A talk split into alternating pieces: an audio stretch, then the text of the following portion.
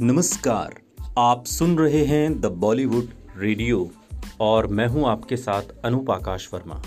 दोस्तों, ये किस्सा धर्मेंद्र और तनुजा का है। बॉलीवुड इंडस्ट्री के हीमैन अभिनेता धर्मेंद्र आज किसी पहचान के मोहताज नहीं है। धर्मेंद्र अपनी शानदार एक्टिंग और चार्मिंग अंदाज के दम पर लाखों लड़कियों को अपना दीवाना बनाया। वो अपने समय के सबसे ज़्यादा फ्लर्ट करने वाले अभिनेता थे। वहीदा रहमान और जयाप्रदा जैसी कई अभिनेत्रियों ने अपने इंटरव्यूज़ में धर्मेंद्र को सबसे ज़्यादा फ्लर्ट करने वाला अभिनेता बताया था। लेकिन क्या आप जानते हैं कि फ्लर्ट करने वाली आदत की वजह से धर्मेंद्र को तनुजा ने एक बार थप्पड़ जड़ दिया था? और इस बात का खुलासा तनुजा ने खुद अपने एक इंटरव्यू में किया। धर्मेंद्र और तनुजा अपने जमाने में बॉलीवुड इंडस्ट्री की हिट ऑन स्क्रीन जोड़ी थे। दोनों ने एक दूसरे के साथ चाँद और सूरज बहारी फिर आएँगी इज़्ज़त, दो चोर जैसी कई हिट फ़िल्मों में काम किया, जिस वजह से दोनों के बीच काफ़ी अच्छी दोस्ती हुई।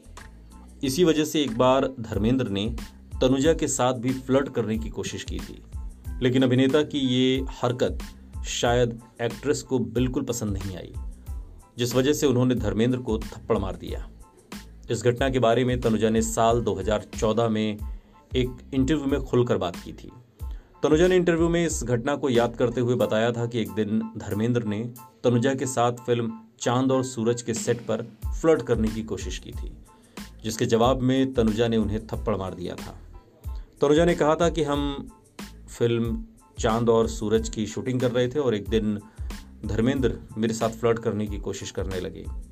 हैरान होकर मैंने उन्हें थप्पड़ मार दिया और कहा था, बेशर, मैं आपकी पत्नी को जानती हूँ और आपने मेरे साथ फ्लर्ट करने की हिम्मत कैसे की?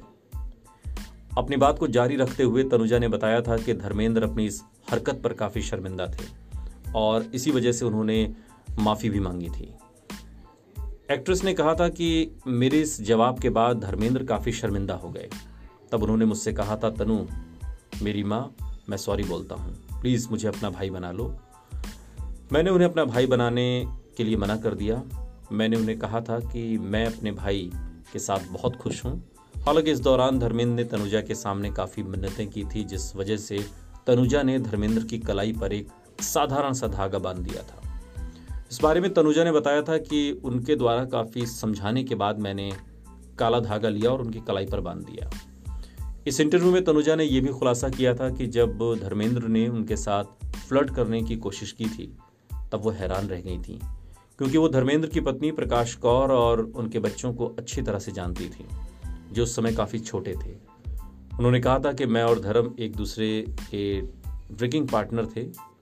हम एक साथ पीते थे, खूब मस्ती करते थे। उन्होंने मुझे अपनी पत्नी प्रकाश से भी मिलवाया था। उस समय सनी पाँच साल के थे और उनकी बेटी महज छः महीने की थी। आपको बता दें कि तनुजा को आखिरी बार साल 2018 में रिलीज़ हुई फ़िल्म सोनार पहर में देखा गया।